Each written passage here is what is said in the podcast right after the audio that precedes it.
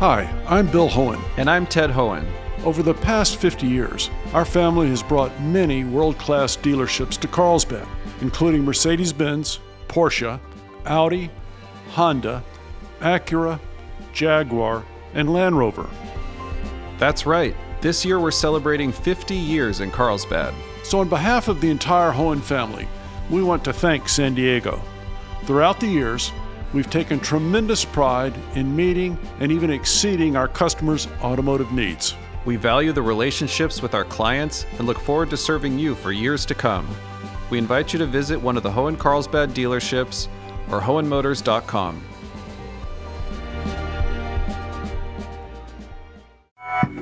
The race between the COVID vaccine and variants. We do expect to see more illness, especially because we know with these variants, younger people are getting sicker. I'm Jade Hindman with Maureen Cavanaugh. This is KPBS Midday Edition.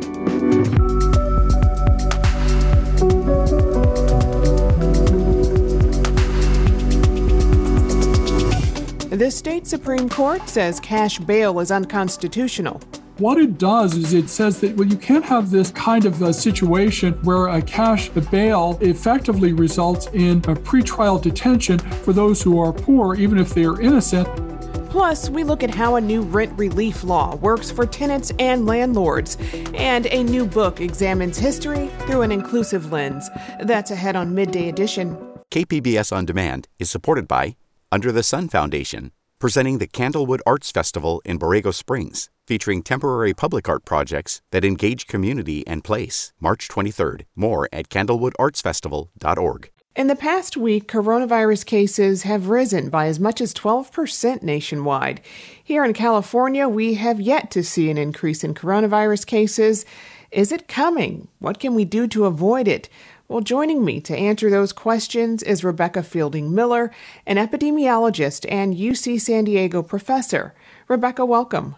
Thank you so much for having me. We're currently not seeing coronavirus cases spike here in California like they are in other parts of the country, but what are our case numbers looking like statewide and here locally? So, in our region, in our state, we're seeing things kind of even out a little bit. They're not really going down anymore, which is too bad. We like to see it go down, but they're also not really going up. And I think a lot of that has to do with the very hard emergency brake that we pulled in November and December with the statewide shelter in place. We saw a really precipitous drop immediately after that happened, and then when it was lifted, we saw a leveling off of cases. Mm. How likely do you think it is that that could change and we could see increases similar to those being seen in New Jersey, New York, and Michigan? Yeah, so the phrase that I think we're hearing from a lot of experts right now is we're, we're really in a race between the vaccines and the variants. So we know that the new variants, this B117, this UK variant, um, we know it's here in San Diego. We know we expect it to be dominant within the month. We know that this variant in Brazil is quite contagious. And with both of these, we're also seeing that younger people seem to be um, both infected more easily and become ill more easily. And so, really, the only way to keep numbers down in the absence of continuing to close places where people congregate without wearing masks, like restaurants and gyms, is to get as many people vaccinated as quickly as possible so that those variants don't have a chance to take off. And so that if somebody does get sick, they have less of a chance of, of infecting someone else, and then the virus can't spread as quickly. Earlier, you mentioned this. Right now, this I guess this place in time rather is being described as a race between variants and vaccines. Hasn't that always been the case, though? The simple answer is yes. And the thing about COVID is it has highlighted really how much we, we do not exist in isolation. It's really highlighted how deeply interconnected all of us are. And so of course, it's an individual race to get vaccinated before you get sick. That's always been the case. I would like to get vaccinated before I get sick so that I don't get sick. That makes sense. But the more people who are sick, the more people who are hosting the virus, so to speak, the more opportunities that virus has to mutate in a way that makes it more effective at spreading and at making us sick. And so the race in that sense is really to vaccinate enough people that it shrinks the number of opportunities that that, that that virus has to mutate in a way that it could potentially take off and and evade some of these viruses. So it's not just about sort of your individual desire to get vaccinated before you get sick. It's about the need to make sure that we have everybody vaccinated, people in Brazil and people in South Africa and people in Malawi because that's the only way that we're going to dampen down the spread of these variants in a way that will keep everybody safe globally and in our region. Previously, we've seen a spike around holidays, you know, as uh, Passover, Easter. We even just recently had Nowruz, uh, and now spring break. They're all upon us. Uh, so, do you think we'll see another increase? I yeah, I wouldn't be surprised if we saw a bit of a bump. Um, all the holidays that you just mentioned involve getting together with family, eating food. We just had a Seder with other vaccinated families.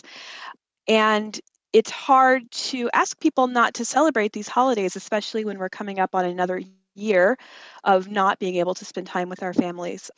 Fortunately, I think the people who are most at risk, especially around these family events, are the elderly. And now, as um, more and more grandparents and people over 65 are vaccinated, that at least brings the consequences of getting together down. But it does also present an opportunity for the virus to spread more quickly as people congregate and then go back to their daily lives. And if we do see an increase in cases, do you expect serious illness uh, to stay low?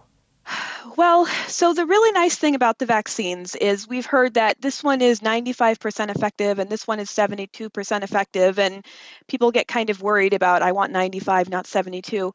But the important thing is they are all 100% effective at keeping you out of the hospital and keeping you from, from dying. And so as more people get vaccinated, it is the difference between a week at home feeling crummy and a week on a ventilator or losing your family losing you.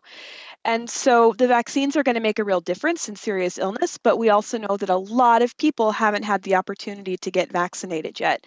Um, 70% of the county still hasn't even gotten their first shot.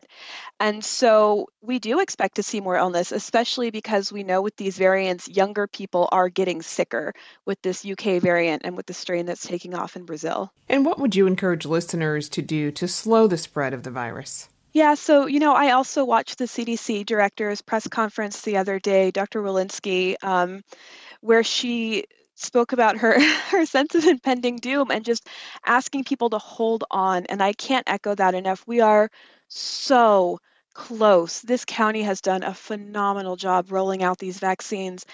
And as soon as we can have enough people vaccinated that we are all going to be safe walking around, we're going to have a great summer. We're going to be able to have 4th of July barbecues, but we're not quite there yet. And I think these last six weeks are somehow the most frustrating because the end is in sight, but it's not here yet. And so the more people can just grit their teeth and power through for another couple of months, the more people can be kind and think about the risk that our behavior might be creating for somebody else. For example, going out to a restaurant and what that might mean for a server, a 20 year old server who hasn't had a chance to get vaccinated yet, the sooner this is going to be over. And should those who are vaccinated continue to wear masks and socially distance? Yes, absolutely. And the CDC has put out really good guidelines on this. So we just saw some really great data from UCSD um, saying that it looks like the vaccines, Moderna and Pfizer in particular, do prevent about 90% of um, asymptomatic spread too, but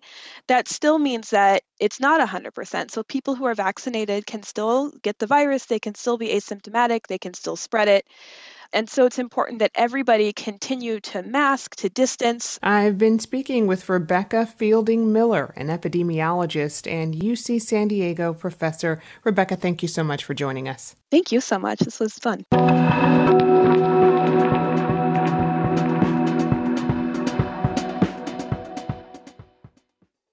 In a unanimous decision last week, the California Supreme Court ruled that keeping people behind bars simply because they cannot pay a set bail amount is unconstitutional.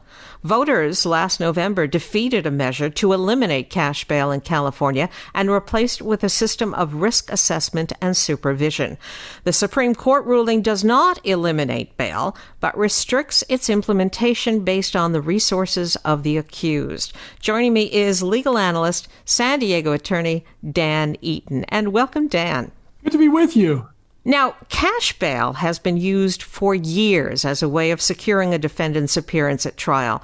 Why is it just now being found unconstitutional? Well, the short answer is because the issue has finally been keyed up to uh, the state's high court. This is one of those issues, as the court noted in its opinion, that's capable of repetition but evading review. In this particular case, what happened is the bail was uh, initially set at $600,000, then lowered to $350,000, and then eventually uh, the uh, trial court uh, uh, eliminated the cash bail and put the, the person on a an ankle monitor. But this is really the first occasion for the California Supreme Court uh, to focus on this issue. And they haven't, as you said in the opening correctly, eliminated cash bail, but they have put strict limits on it, particularly uh, so that uh, people cannot be kept in pretrial detention pending trial simply because they cannot afford to pay the set cash bail. Their ability to pay has to be taken into account. And how will judges be able to determine if a defendant is not able to afford bail? Well, I mean, there there are all kinds of evidence, uh, affidavits, and, and the like, as far as the uh, defendant's ability uh, to pay. Uh, the same kinds of considerations that go into the assignment of a of a public defender. But all of that will have to be taken into account. And the court will also have to consider whether there are less restrictive alternatives uh, to uh, cash bail, not only to secure their attendance at trial, but also to protect the public and the victim. Well, okay, then with no bond ensuring the defendant's return for trial, how will the court monitor their release and get them back in for trial? The California Supreme Court identified actually a number of alternatives. Uh, one is the ankle monitor that I think a lot of people are familiar with. But beside the ankle monitor, uh, there's also the issue of regular check ins with a pretrial case manager, community housing or shelter, and drug and alcohol uh, treatment, all of which track uh, the, uh, the defendant uh, while they are awaiting uh, while they are awaiting a trial. The issue is really, Maureen, that pretrial detention, uh, said the court, has some disadvantages in being able to uh, help with uh, preparing for the defense and, and other issues as well. Along those lines, then, there will still be offenses where there is no bail or release for defendants awaiting trial. Isn't that right? Yes, that is correct. There are going to be some. That's why when you talk about this uh, case, uh, some people are talking about this as eliminating cash bail. That's not quite right. What it does is it sets limits and says that, well, you can't have this uh, kind of a situation where a cash bail uh, effectively results in a pretrial detention for those who are poor, even if they are innocent, uh, while cash bail uh, is used if you're a wealthy defendant you can uh, go free pending the trial, even if you are guilty. And there's a disparity there. The end of cash bail is a movement that's gaining strength across the country, isn't it? Well, certainly there are certain jurisdictions uh, where this is uh, coming into uh, play. Obviously, there was an attempt here in California last year uh, with Proposition 25 uh, to eliminate cash bail altogether. And the real the uh, the impetus behind that uh, is because you don't want to have people behind bars, even if they're innocent, pending trial, at which their guilt will ultimately be determined, only because they cannot afford uh, the ability to post a bond and get out. That's why you are seeing in the nature of criminal justice reform more and more attention being paid to this. Even in the state of California, the state legislature, uh, Senator Bob Hertzberg of Los Angeles, who authored Proposition 25, which was defeated, is attempting to integrate this In re Humphrey ruling uh, into legislation that is now uh, pending uh, at the uh, state legislature. Obviously, the bail bond industry is against eliminating cash bail. How much power does that industry have? I, as, as you know, of course, I don't practice in, in criminal law, uh, but the fact is they are a stakeholder. There are a lot of stakeholders that are involved. And it's really not just the pecuniary interest or the monetary interest that the bail bondsmen hold. There are important interests that also extend to public safety and victim safety as well that are in play. But there is also this overriding interest uh, in the individual defendant's fundamental right to freedom. That's why this issue of due process and equal protection, this hybrid interaction of these two constitutional uh, concepts, came into play in deciding, according to the California Supreme Court, Justice Cuellar uh, saying, look, if you're going to do it, there has to be really no other way that you could secure the defendant's attendance at trial and protect the public and victim uh, than a cash bail. And when you're going to do it, you've got to take into account the wealth of the particular defendant. And another factor is uh, California's high bails. Doesn't California have very high bails in comparison to the rest of the country? There was really a fascinating uh, mention in uh, Justice Cuellar's uh, unanimous decision, as you said, indicating that depending on the jurisdiction, California's uh, bail can be five, ten times uh, what is uh, often the case in other jurisdictions. So there's this sense that it's more onerous than it needs to be. The judges are going to have to make an individualized assessment to see if that can't come down so that you don't have, in effect, a kind of debtor's prison for people who are awaiting trial on their charge charged offenses. Charged offenses, by the way, that are presumed uh, true for the purposes of doing this calculation. And that's one of the reasons the uh, head of the California Public Defenders Association has said the California Supreme Court did not go far enough. And what does this ruling mean for people who are already being held in jail awaiting trial because they couldn't afford the bail set by the judge?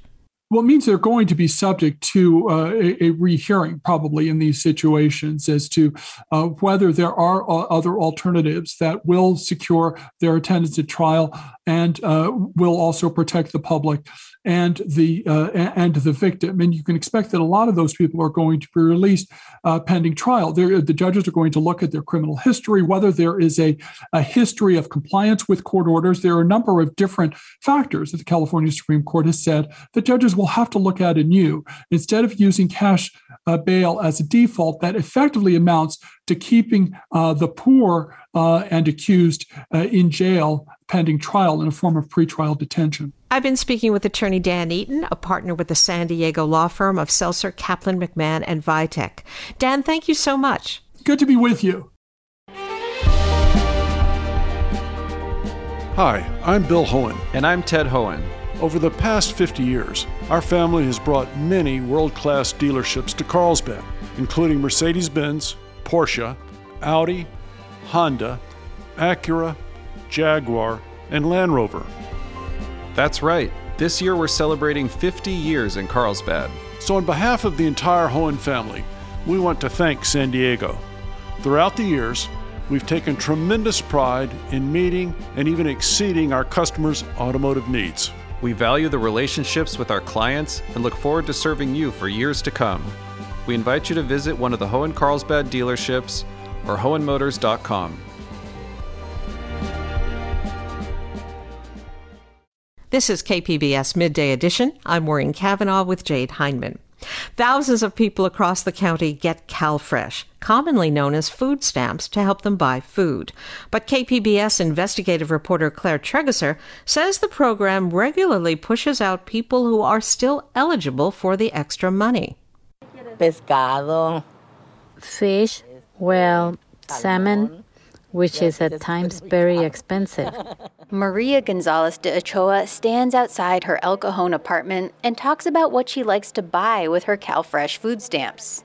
El, el salmón. Salmon, fresh chicken, the green organic kind. We like the good stuff when it is available.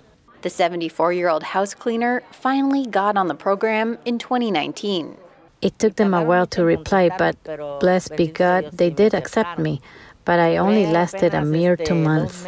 Within a matter of months, her elation had turned to disappointment. Gonzalez de Ochoa was told her benefits had stopped because a report was missing. However, she says that's not right.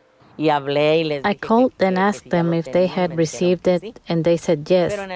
But towards the end of December, I called them, and they said that it had been suspended due to that paper. Right now, under the CalFresh program, which distributes food stamps paid for by the federal government, an individual will receive $234 a month, a temporary increase due to the COVID 19 pandemic.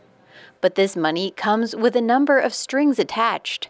Every six months, recipients have to provide written proof of any and all changes to their employment status, family size, and living arrangements.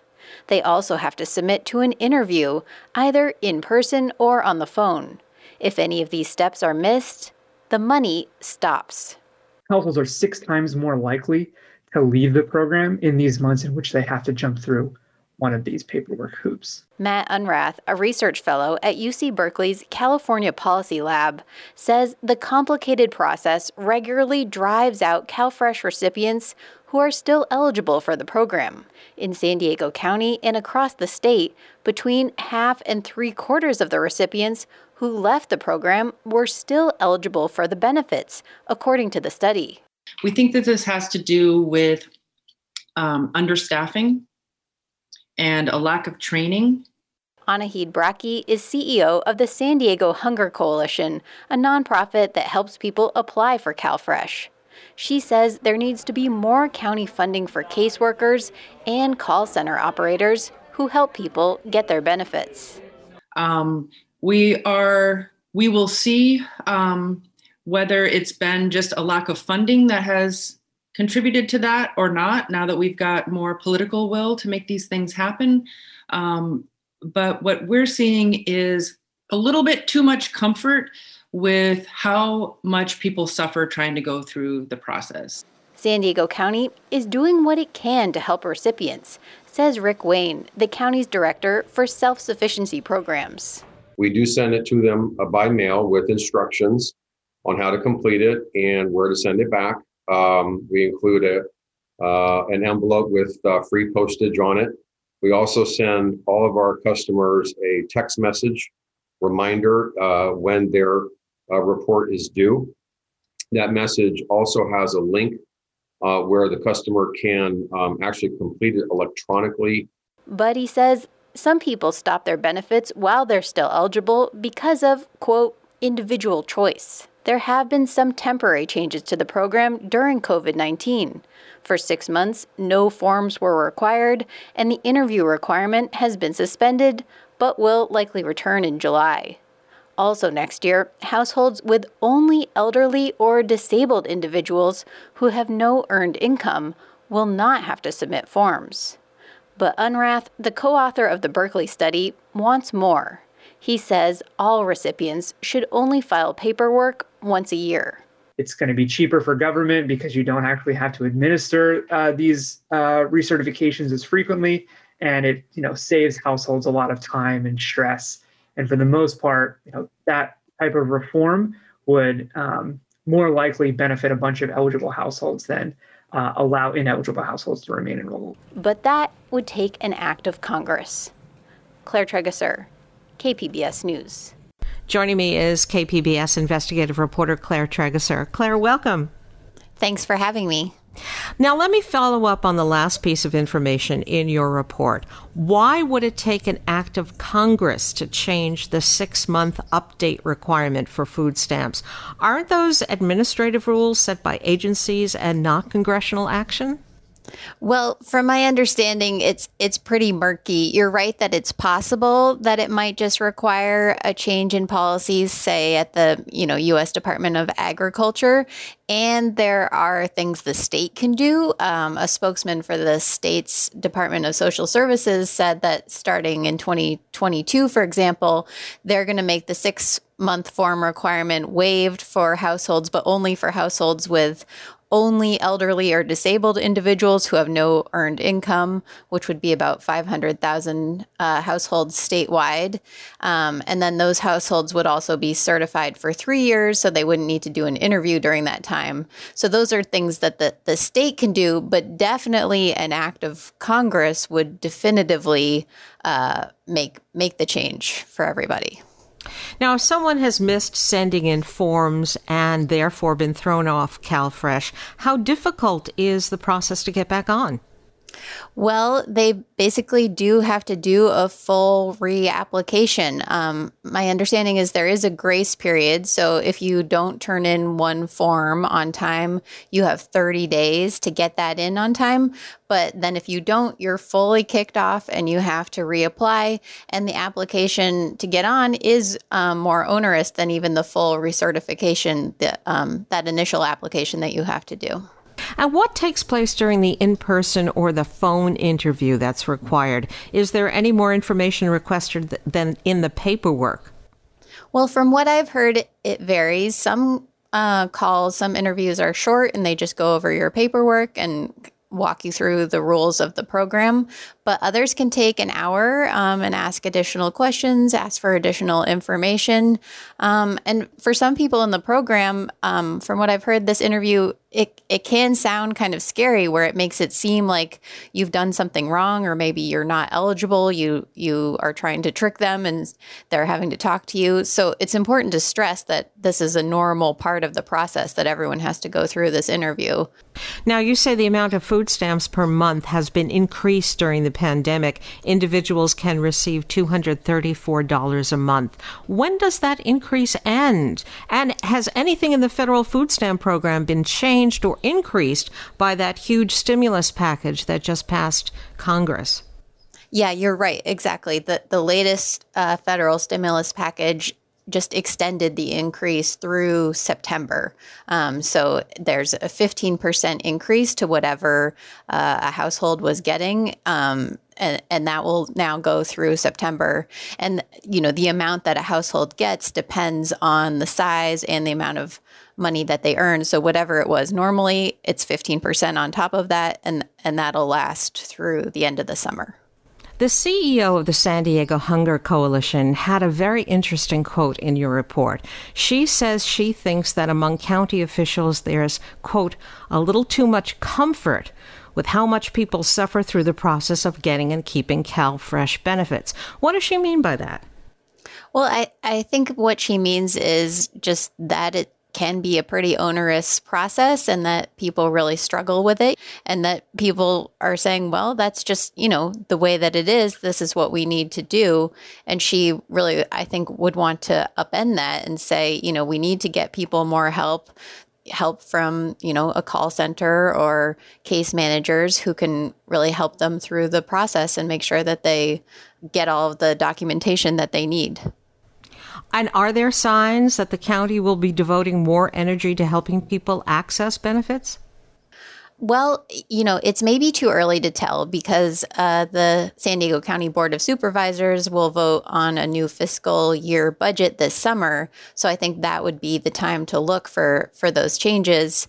Um, the CEO of the Hunger Coalition was saying that her hope is now that there's a Democratic majority on the Board of Supervisors, she thinks they will be more favorable to spending money in this area. Um, but I guess we'll have to wait and see on that. And if people were allowed to update their CalFresh information just once a year instead of every six months, is there any estimate on how many more eligible people would be able to keep their benefits?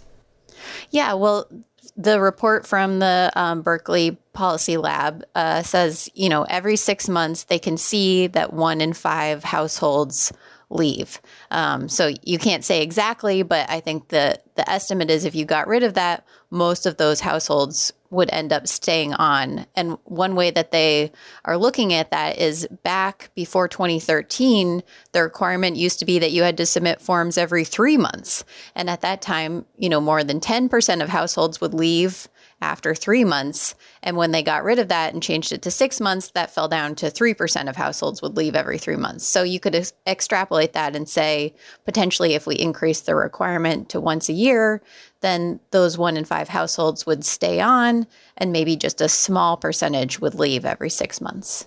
Okay, I've been speaking with KPBS investigative reporter Claire Trageser. And Claire, thank you. Thank you so much.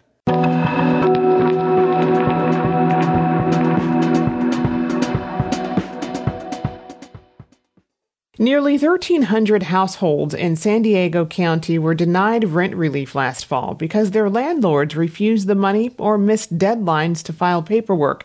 iNewsSource investigative reporter Cody Dulaney says a new state law aims to change that. Cody, welcome. Thank you.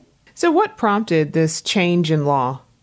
The nonprofits are the ones that were raising the alarms, uh, and they were the ones that were saying, hey, there's a problem here either landlords don't understand, they're not participating. And I think that's really what was the change in, in this program. And that's kind of what inspired the change in the state law. Uh, so, why did so many landlords refuse rental relief? You know, that's that's a great question, and we don't really know because landlords weren't required to explain. Um, but what I can say is the vast majority of landlords involved in the county's program either missed deadlines to register for the program or they didn't provide the necessary documents to collect the money in time. And you know, advocates for rental property owners say most of these folks likely didn't have the time to pull everything together because for many of them providing housing isn't their full-time job. So how does this new program then address that? Yeah, a, state law passed in January that created new rules for how these programs should operate. This time, landlords are offered 80% of what's owed to them in back rent, and they have to agree to forgive the remaining 20%. If they refuse those terms, the tenant will get a direct payment of 25% of what they owe in rent. And as long as the tenant gives their landlord that money, they'll be protected from eviction and, and the state's la- largest landlord group, the, the California Apartment Association, they're they're urging landlords to accept the eighty percent, saying that's likely the most they'll ever be able to collect. I mean, tell me a bit more about what landlords are experiencing right now. So, some of the landlords that I've talked to, some of them haven't collected any rent and since last March, since the, be- the beginning of the pandemic. You know, and throughout that time they're they're still expected to pay mortgage they're still expected to you know if they pay utilities they have to keep the lights on and keep everything running so for for landlords they're experiencing a burden just like tenants what what types of situations are they dealing with right now yeah, uh, people are struggling. Um, a Sandag report released this month said one in four people who are working in jobs that don't require a college education are still out of work. We recently spoke with a tenant in Imperial Beach named Patty Mendoza. She's a single mom with two children who was laid off from her non emergency medical transport job last April. Her previous landlord actually participated in the county's first rent relief program last fall, and she was able to receive $3,000 to cover back rent in December. Um, but she's still out of work and hasn't been able to make any rent payments. And her apartment building has since changed ownership. ownership. So she's she's applied to the new the county's new program, but her new landlord has already told her to leave by April 10th. So you know that's definitely causing some stress for her and her family. Yeah, I mean, and, and, you know, for pe- for people who are struggling, they're on the verge of eviction, like the the one you just mentioned. Will this resource come in time? Yeah, well, the, the, the new law extends the eviction moratorium to July, and if Mendoza's landlord does in fact decide not to participate, she'll end up receiving a direct payment of 25%. And as long as she pays her landlord with that money, she'll be protected from eviction until July. Um, and her landlord, under this new law, would be required to accept that money. How much money is available for this relief program? Because the money was based on population, uh, the San Diego region received more than $211 million from the state and federal governments. Specifically, the county, as well as the cities of San Diego and Chula Vista, all received money for their own rental relief programs. So, walk us through the process then to get this rental assistance. Yeah, a number of factors determine uh, a tenant's eligibility, but the big one is whether you're whether or not you fall within a certain threshold for income. So if you have a family of four, that would be ninety-two thousand four hundred dollars a year. And if you live in the cities of San Diego or Chula Vista, you can go directly on their websites, the city websites, and and navigate there and find find the programs through there. If you're a tenant that lives any other part in the county, just go ahead and uh, apply through the county's website. I've been speaking with Cody Dulaney, a reporter with iNews Source. Cody, thank you very much. Thanks so much for having me.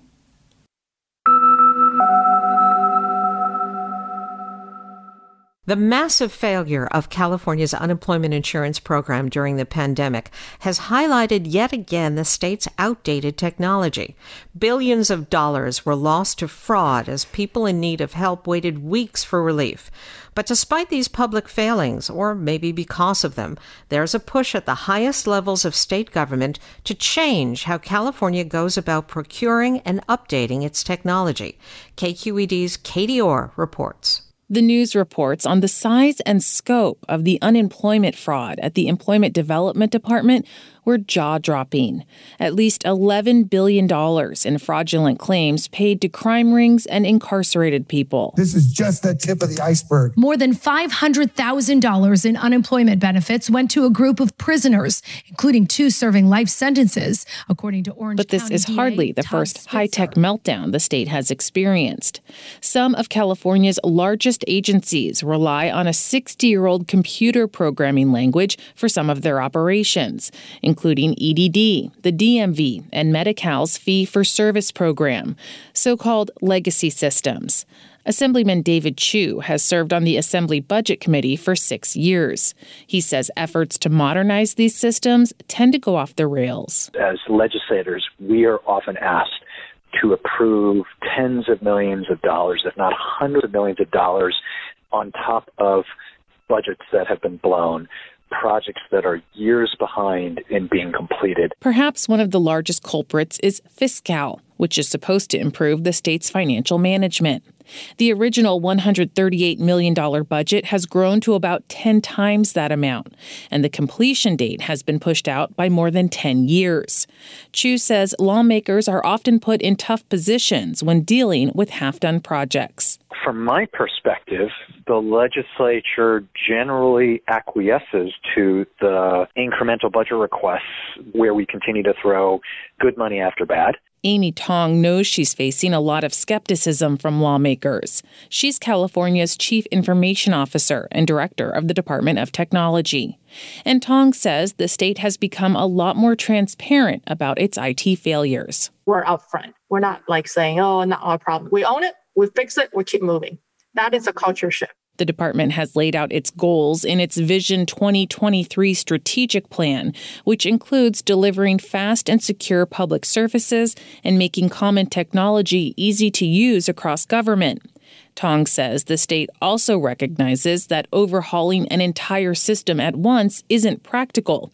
So, no more a big rip and replace a big system. Because when you do that, imagine the retraining, it's awful. Instead, she says something more manageable. Let's take a look. What are the big things you need to do, but do it in a more modular manner? And then you can do a lot quicker. A key part of this new strategy is a change in how California procures its technology. In 2019, Governor Gavin Newsom signed an executive order implementing a new procurement system. Instead of the state telling vendors what it needs and how they should get there, Tong says California is trying a new approach of presenting a specific problem to vendors. Tell me what idea you can bring forward in solving that and demonstrate to me how you would solve that. So that's the two step process that we have implemented. This new method won't help with the current EDD mess. And while it's been shown to work on smaller projects, it hasn't yet been proven when it comes to updating legacy systems. But as more departments move toward upgrading their technology, the state will soon see whether this latest approach helps bring California into the future or ends in another expensive IT mess. I'm Katie Orr in Sacramento. Hi, I'm Bill Hoehn. And I'm Ted Hoehn. Over the past 50 years, our family has brought many world class dealerships to Carlsbad, including Mercedes Benz, Porsche, Audi, Honda, Acura, Jaguar, and Land Rover. That's right. This year we're celebrating 50 years in Carlsbad. So, on behalf of the entire Hoehn family, we want to thank San Diego. Throughout the years, we've taken tremendous pride in meeting and even exceeding our customers' automotive needs. We value the relationships with our clients and look forward to serving you for years to come. We invite you to visit one of the Hoehn Carlsbad dealerships or Hoehnmotors.com. This is KPBS Midday Edition. I'm Maureen Cavanaugh with Jade Hindman. The American history most of us learned in school left a lot out. We learned about the contributions of some great and some not so great white men. But the life and work of women and black and brown Americans were usually not the focus of those histories. Now, a project created by a San Diego woman is recruiting the family stories of the people who got left out of history. Our genetic legacy is combining those stories with DNA technology in an effort to help Black, Indigenous, and people of color claim their rightful place in the American story. Joining me is Shelley Baxter. She's founder and CEO of Our Genetic Legacy. Shelley, welcome to the program. Thank you. Thank you for having me. Do you remember what learning history was like when you went to school? I didn't like history in school. Um, it's kind of funny that I now have a history profession, but you know, humanizing it and adding the stories to it and adding people who looked like me to that made me interested in learning more. And that's when I became interested in history because in school you just learned about people who you didn't feel you could relate to or that you could, you know, look up to become because they didn't look like you. Now, in standard history texts, the, the stories of Black and Indigenous people seem to begin at either enslavement or colonialism. How do you think that misrepresents their legacy? There's so much more to our legacies than enslavement. And the way the history books have recorded it and told our stories, it's like that's the beginning and the end. Where my existence alone shows that there was so much more. And the fact that these you know, legacies have continued on despite all of the trials and tribulations, and that our resilience, our strength, and you know, our purpose is not being examined or properly told in the history books. And so this is our opportunity to own our own stories, to tell our stories in our voice. Now, your effort to document overlooked family stories is called the History Makers Workshop. Can you tell us about the scope of the project? So, what we teach is legacy tracing. Legacy tracing is the complex process by which BIPOCs, Black, Indigenous, and people of color, have to go through in order to reclaim their lost ancestral legacy as a result of the ongoing inheritance of enslavement because our names weren't on documents other than in wills and sometimes in Bible records. And many of those have not survived the test of time. So we use the DNA to overcome that bridge, that gap in information in order to trace these, you know, ancestral legacies so that people can learn more about themselves and be able to tell their story and their voice about their ancestor because the way that we have done it as you said, white men have been telling our story since the beginning of time. And this is time for us to take back our voice, our stories, and to claim our place in American history. Because so often we're portrayed as the tools. We're not people. We're the tools by which, you know, America was built, but we're not the people that built America. And that's what we want to demonstrate in these history books and to provide content for curriculum so that that removes the excuse of you're not represented because we don't have the history books in order to teach that from. And so that's where the um, inspiration for the format came about because we want this to be, you know, taught to children and to appeal to all ages. Now, do people have to know a lot about their family history to take part? No, because the way the DNA works is it's a collaborative process.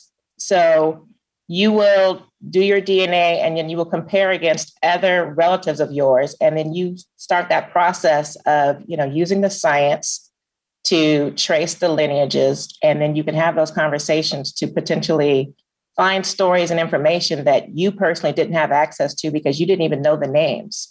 A lot of the cases that I've dealt with deal with, you know, adoption or unknown paternity cases. And we are oftentimes able to you know, reclaim, we're always able to reclaim the history. The full extent of the history that we're able to reclaim really depends upon the individual, but it does, you know, require this complex process. And so that's why we set up the History Makers Workshop in order to help people do that because ancestry commercials don't tell you that. they just say, you know, you submit the sample and then you'll know who you are. But especially for people of color, that's just not the case. And I really want to level that playing field. Shelley, do you draw any inspiration from research into your own family's history?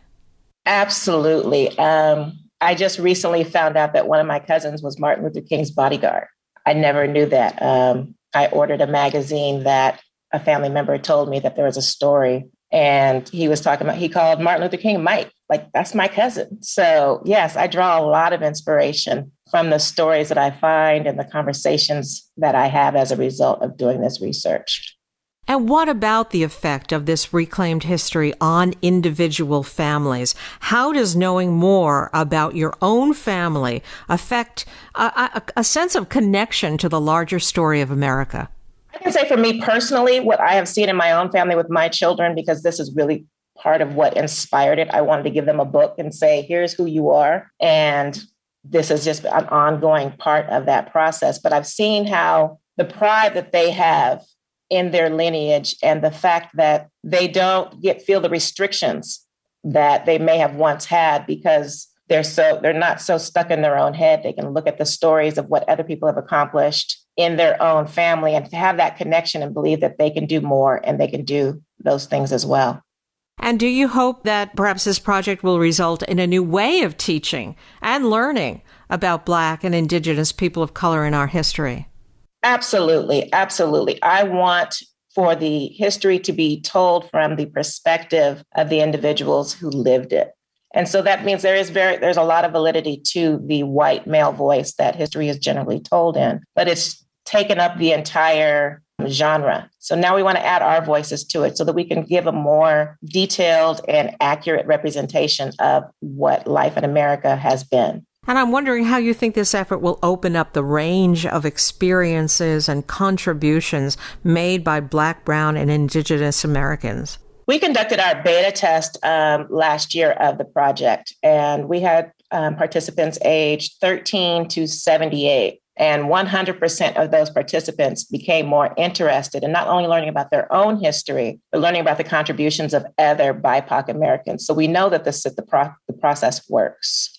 And how can people actually take part in this project?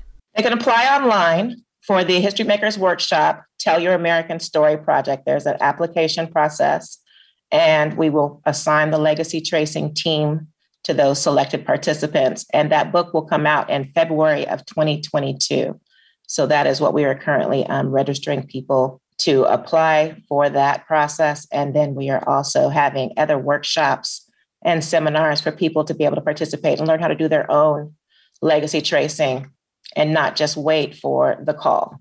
Okay, then. I've been speaking with Shelley Baxter. She's founder and CEO of Our Genetic Legacy. Shelley, thanks a lot. Thank you so much. Hi, I'm Bill Hoehn. And I'm Ted Hoehn. Over the past 50 years, our family has brought many world class dealerships to Carlsbad including Mercedes Benz, Porsche, Audi, Honda, Acura, Jaguar, and Land Rover. That's right. This year we're celebrating 50 years in Carlsbad. So, on behalf of the entire Hoehn family, we want to thank San Diego. Throughout the years, we've taken tremendous pride in meeting and even exceeding our customers' automotive needs.